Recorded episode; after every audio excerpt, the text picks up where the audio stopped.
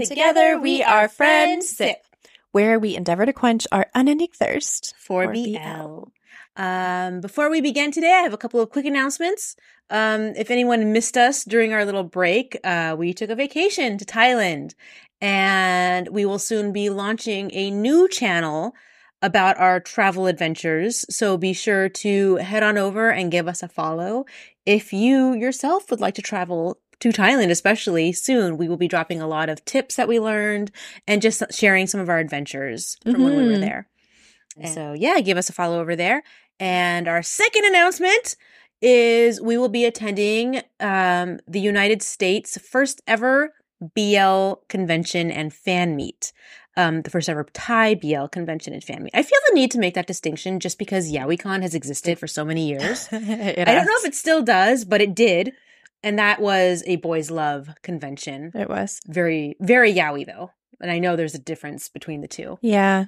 But our first ever BL convention and fan meet down in outside of Austin, Texas. Mhm. Our shop, Banakama, was invited to go there where we Mhm. sell BL merchandise. So we will be attending as vendors.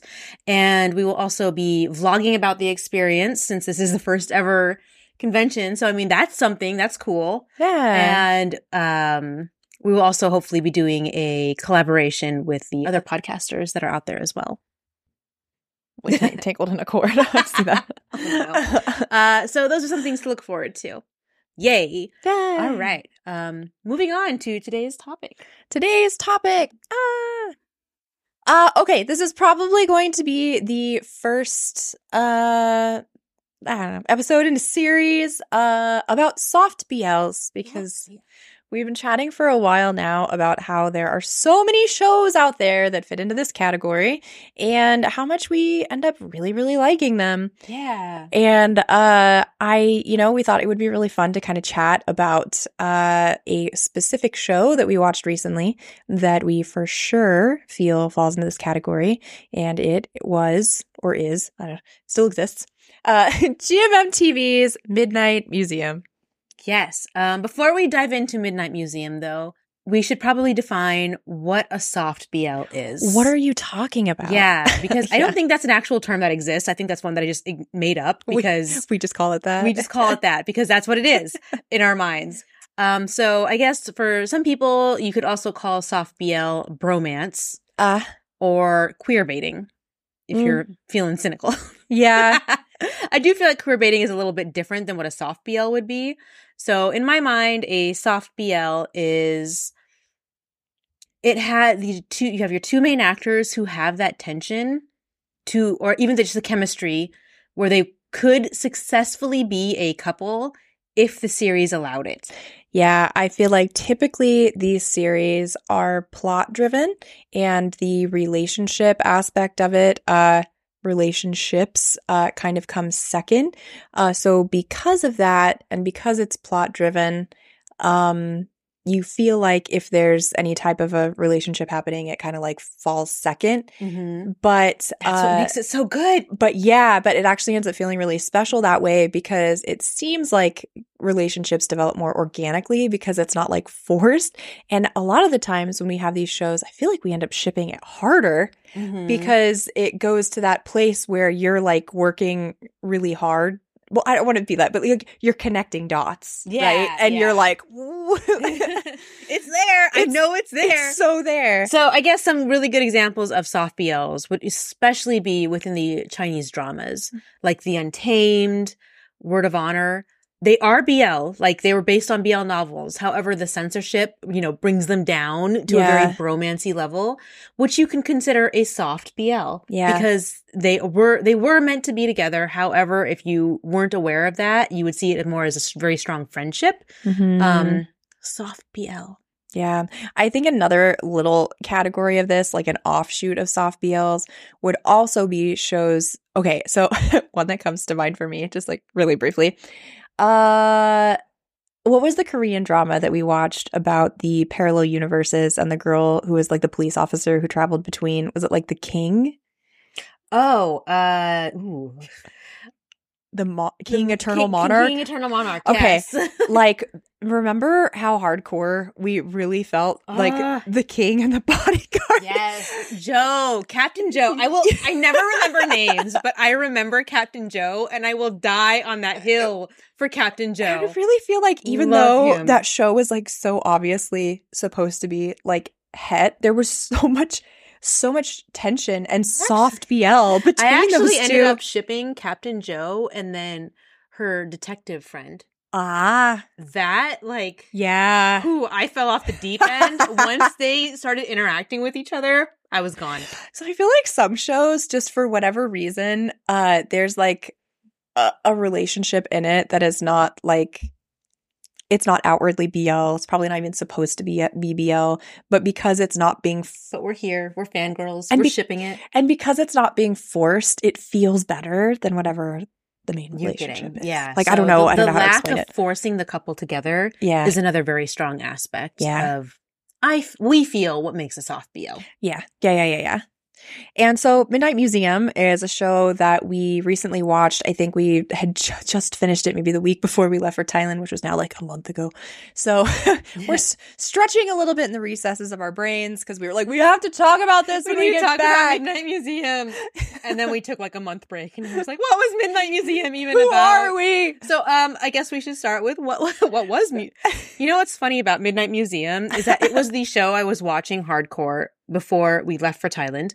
And so a lot of my Thai tutors, I was taking language Ah. lessons. You know, they try to Yeah. ask conversational questions and a lot one of those questions was always what series are you watching? Yeah. And I would men- mention Midnight Museum and they're like, "Oh, tell me about it." And I couldn't.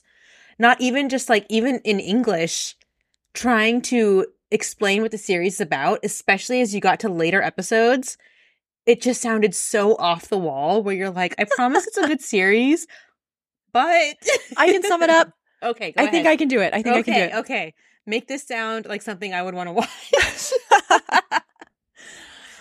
Okay, there is a museum that is somewhat supernatural in nature that exists, and it has uh, cursed artifacts inside of it. And an event happens where these, uh, a chunk of these cursed artifacts uh, gets stolen and thus set free into the world. And so the caretaker, who is one of the main characters of the series, um, named Katha, Kata. Kata, it's that th sound, Kata um has to go and uh and get them back right because they're dangerous uh but the other part of that uh puzzle is that um the other main his name is dome He is the new employee. he is the new employee and it is because uh uh Kata has kind of like met him and senses that there's something that's not quite normal with him. And so the series is kind of getting these artifacts back by each episode is kind of like uh a monster of the day type of episode. There's an artifact that they're going to reclaim, but there's a lot of mystery that continues to be open opening up about Dome, who's played by Gun. Uh, what's going on with him? Like, does he have powers? Like, yeah, you, you do kind of find out like, oh, there is something special about Dome. yeah. And then, uh, and then you have also this sense of whatever is special about him is also tied to, um, Kata and his past. and his past. And, uh, so these things are quickly like, these events are quickly like pulling them closer and closer together. And from there, you realize that Kata has very strong feelings in terms of protecting Dome and looking Mm. out for him. And Dome, I think, recognizes that and kind of feels a bit the same in turn. But that also makes Dome very stubborn in feeling like he has to prove himself more so um, because of what's happening. Yeah, so he puts himself into danger a lot, basically, is kind of the sum up from that to try to be someone that doesn't need to be protected, mm-hmm. but he kind of is someone who needs to be protected. And that's just the way that it is. I'm pretty sure it was in the contract to make Dome swoon every episode. oh my God. because Gun, you know Gun is like known for like oh being love like the perfect little size to catch when he like faints. And so every episode has him fainting into Kata's arms in some form. Which is like, it was great. It was amazing. It was great. Um so this also it, it does kind of go into the realm of a little bit of queer baiting because at one point they do mention like oh you they're brothers. But then that's also like the series way of like don't ship them they're related and so people are like oh no they're related but then later on you find out they're not biological brothers they actually found each other And it wasn't even them. And it was It gets confusing. it gets confusing but basically they're not biologically Yeah. related at all. They just consider each other brothers because they were both outcasts that found each other and formed a family as adults and called each other brother. Um but it wasn't but but that even makes it more confusing. I'm not trying to spoil anything but like this this dome is not the one that, That he found in the kata met. So that's where that's where you can't explain what's going on anymore without it being like this is weird. I'm never watching it, so we're not going to even bother explaining it. But oh basically, it is a soft BL. Like they have very strong fe- feelings for each other. They go to look out for each other. Their bond is very close, and surprisingly. For this series, they did not try to throw in a female character to kind of uh, create that wedge like a lot of series will do. they do to be like this is het yeah, and um I mean there is a female character, but her love interest is someone different. Uh, someone else yeah So it is a side pairing, which um, was nice. So it was actually really nice to be able to watch this because I feel like with a lot of your Korean dramas where you have a lot of that queer baiting, soft BL feeling, bromance, there's always that female character who's there yeah to kind of ruin the fantasy. another example that threw me for that Mm-hmm. I don't remember but like at a distance spring is green which i don't think you watched Oh, I started watching that and I just I was bored. Yeah, so I I made I kept on and I kept through it, but it was one of those weird things too where for whatever I don't know if I'm just broken. I don't know. Like at some point in time you have to ask yourself.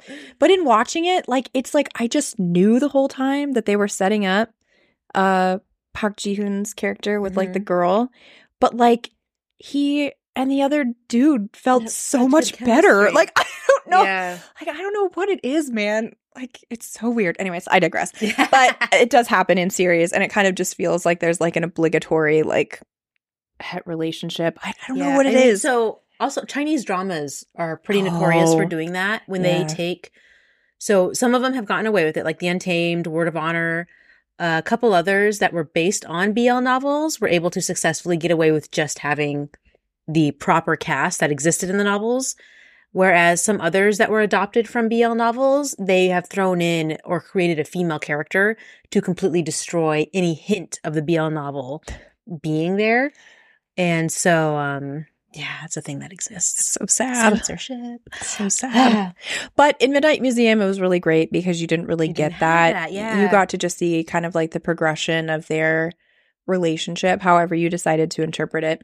And i think that in terms of like you know well okay so there's no girl that's kind of thrust in here so it's kind of two male leads and uh maybe by default you would already feel like you're watching that with your little shipping goggles on but you know what else kind of led us to feel like it was soft BLE is that uh, at least for me I think um I really appreciated how all right so I mentioned each episode was kind of like monster of the day-ish and uh it was those events that really led to the characters becoming closer which uh and a lot of thought driven yeah versus the relationship. yeah. And so things would happen that would cause them to need to become more vulnerable with each other. Versus, I, I just feel like sometimes when you watch shows, which isn't necessarily a bad thing, it's just a different feeling. It's just a different feeling when the plot drives relationships versus the opposite. Uh, you know, you just feel, again, like I said earlier, it just feels a little bit more organic. And also, it's like it feels like real vulnerability between characters, which Mhm. by nature makes it feel deeper. Yeah. Yeah. Yeah. It, isn't that interesting though? Like how just when there is a driving plot and the characters are all following along on this plot, it's like through those events that the relationship organically happens versus Mm. watching a show where the focus is the relationship. So it's less about the plot driving them together and like the characterization trying to force them together. Yeah, so that's when you get series that have like a lot of tropes because they have to create situations where the characters Are forced together. are forced to have to moments. have those moments for you to see like they are a couple, they are feeling something. And Yeah. That's where you get a lot of those like pauses.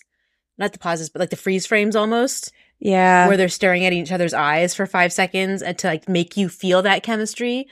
versus just having something happen in the plot where suddenly, you know, like, oh, like, especially in the action plots. Yeah. Like, oh, he got busy, he's been hit, but now this guy is catching him in his arms and it's like, yeah. but there's no freeze frame for that because you don't need it because he's acting in- instinctually yeah. to save this person who in this moment he is now closer because he cared enough to try and So you know what I him. you know what I think it is? Ah! Okay, it is like the film version of our writing rule of show don't tell. Mm. That's exactly what it is. It's like uh, you have a lot of series where you're being told these characters like each other. A character trips. You've got a slow mo scene where one catches the other and they stare in each other's eyes for 30 seconds. You're being told something there. You're not being shown it. yeah.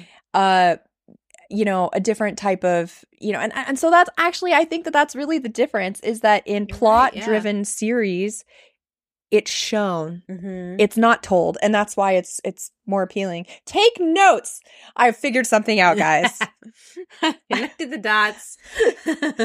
but uh but yeah and so i think um they had a really great relationship how they grew closer how they uncovered the secrets of their past Mhm. how they chose to deal with that um and how they stuck together. yeah Yeah. The end. Yeah, yeah, yeah. It was really, I mean, I feel like a lot of people felt like it was a little hit and miss because parts of it, it was very plotty for a GMM TV show. It was, yeah. And so I think that it was maybe a little bit It was confusing. definitely, I think, also times. because it had that supernatural aspect, it Mhm. needed to be more than one season. yeah. Um, because they had to wrap things up within their what was it, 12, 10 episodes? Oh gosh, I can't remember if it was 10 or Oh, 12 episodes. even eight? I don't remember. It's been a month, guys. It's been a month. yeah. But in that short amount of time, they had to wrap everything up. So they had to very quickly go through what would have been like three seasons in the US at least. yeah. Um, from like monster of the week to revealing a deeper plot to things getting like, you know, shit hitting the fan to wrap it all up. And that would typically be something that we would uh, draw out a bit more. Um, so that kind of the the series overall did get kind of like weird really fast, which typically does happen with your sci-fi and supernatural series in general. Yeah. but it just like because it was accelerated kind of through us. But if you're like watching it for the sake of their relationship chef's kiss. I was thinking that like um it was kind of like every we all we always use the metaphor like God it was like a roller coaster. But I do kind of feel like the last couple episodes like were just shoving so much at us that like it did kind of feel like when you're like but at the same time uh there was so much that I really loved about it that even though I could critique it yeah I i, mean it. i especially loved during the monster of the week episodes how they had such like some of their bigger actors from gmm tv yeah who essentially played the monsters of the week Yeah. that was amazing to be able to see them just kind of break out of their typical relationship plot driven molds yeah to act out in like almost like a villain a villain style yeah no they were they were they bad were villain- guys yeah they were like minor bad, bad guys and that was awesome to see it was great to be able to see them just Yeah. break their little acting molds for that It was really cool. And can I also say that um there was a little bit of like a horror aspect built in to Mm, each of these mhm. episodes and I thought that the ideas behind these cursed artifacts were incredibly unique yeah and really cool. I still think about there's 3 episodes that I still think about now. really. yeah, no, I do. So um Bright's episode with the butterflies I Oh, yeah, the- still the, moths yeah, because. I am addicted. I don't want to spoil too much, and I won't. But I'm addicted to the scene where he's seeing what happened to her in the car, Mhm. and then it pulls back, and you realize what he's done. Mm. That scene was stunning. Like that was a really fantastic. Also, I feel like the salt episode, which I think was the next oh one, yeah that was such an interesting premise. yeah And then my favorite episode was the uh, telephone booth episode.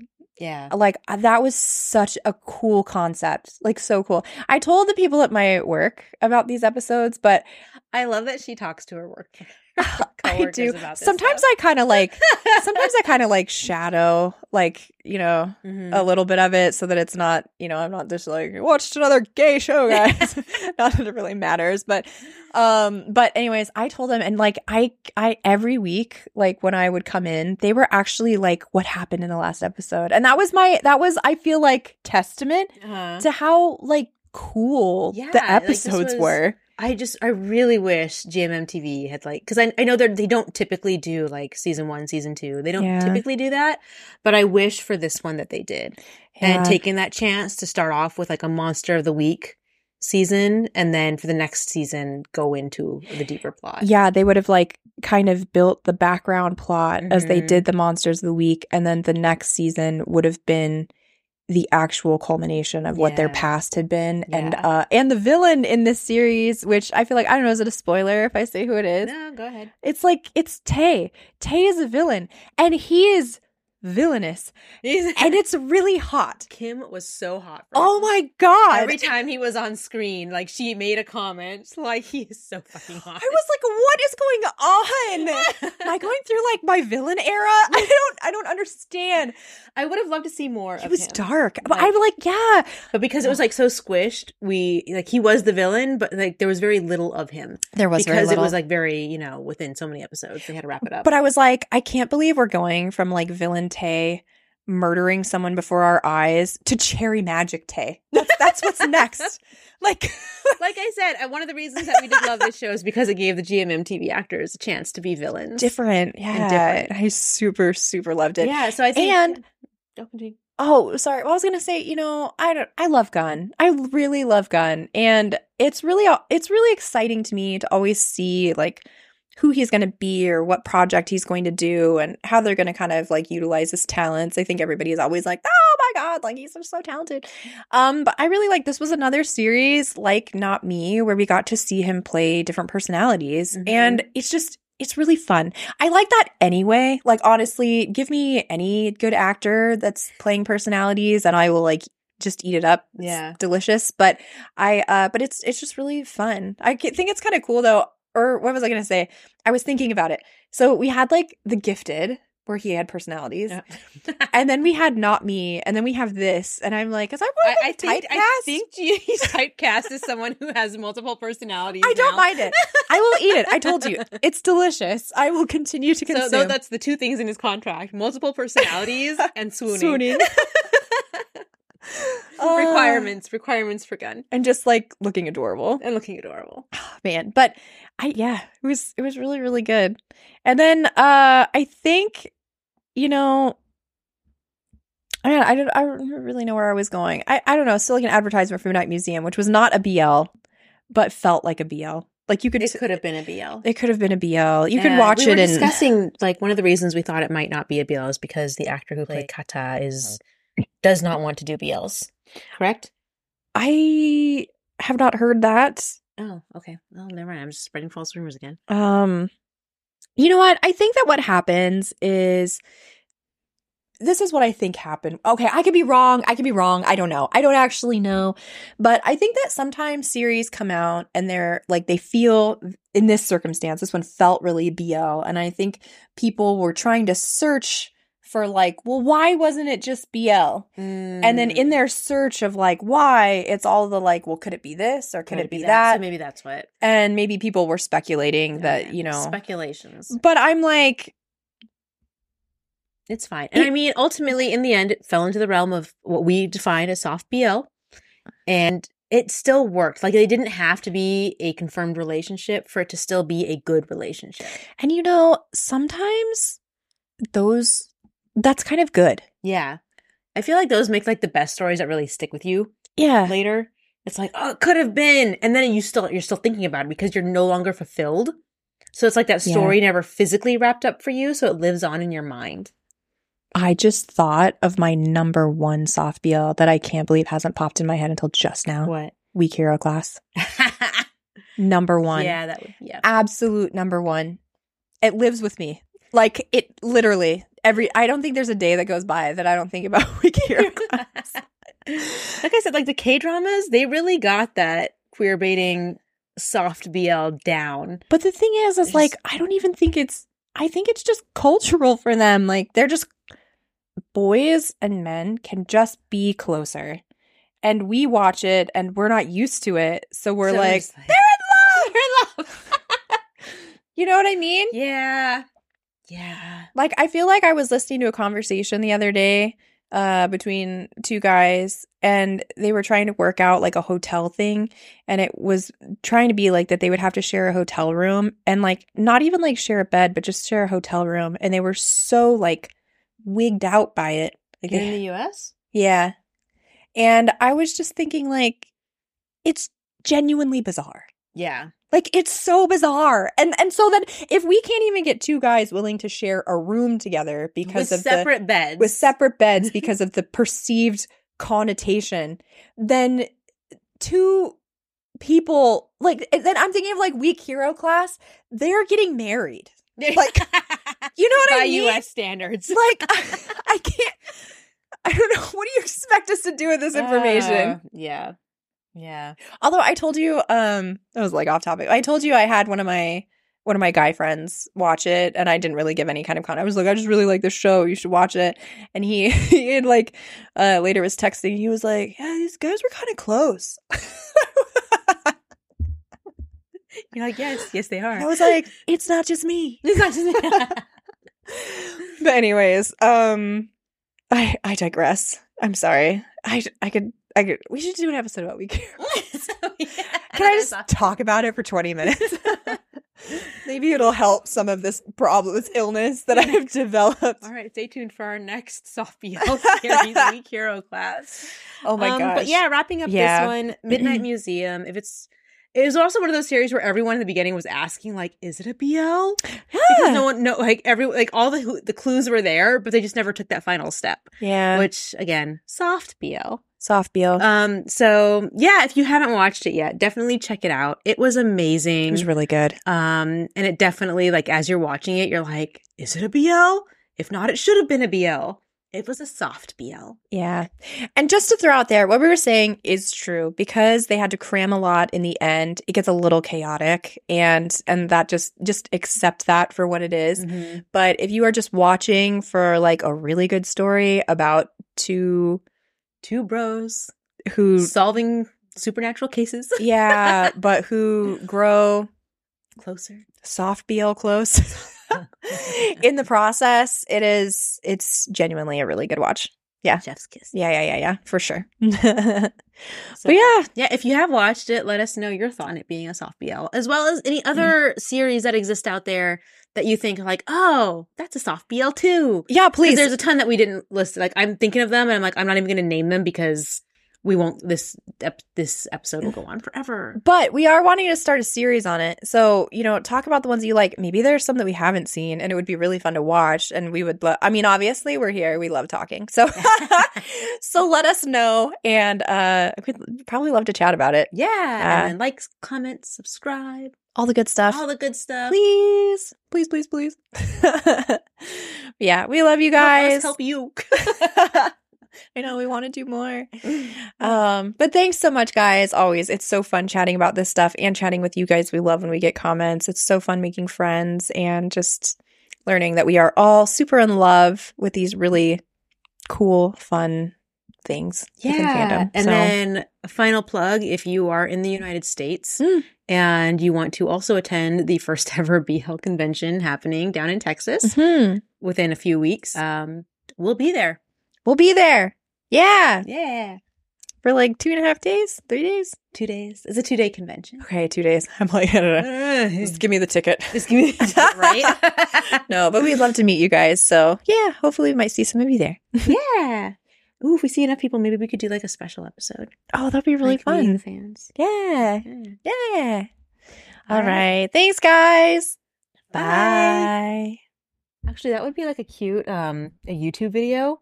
Being able to, mm-hmm. because you know you see those videos where like someone's standing there in a crowd and they just ask that random question to people to mm. be able to do that in the BL crowd. Oh, yeah, yeah, yeah, yeah. Like what would our question be? Our I don't know what be? our question would be, but I think that would be pretty. That would be fun. We have a podcast.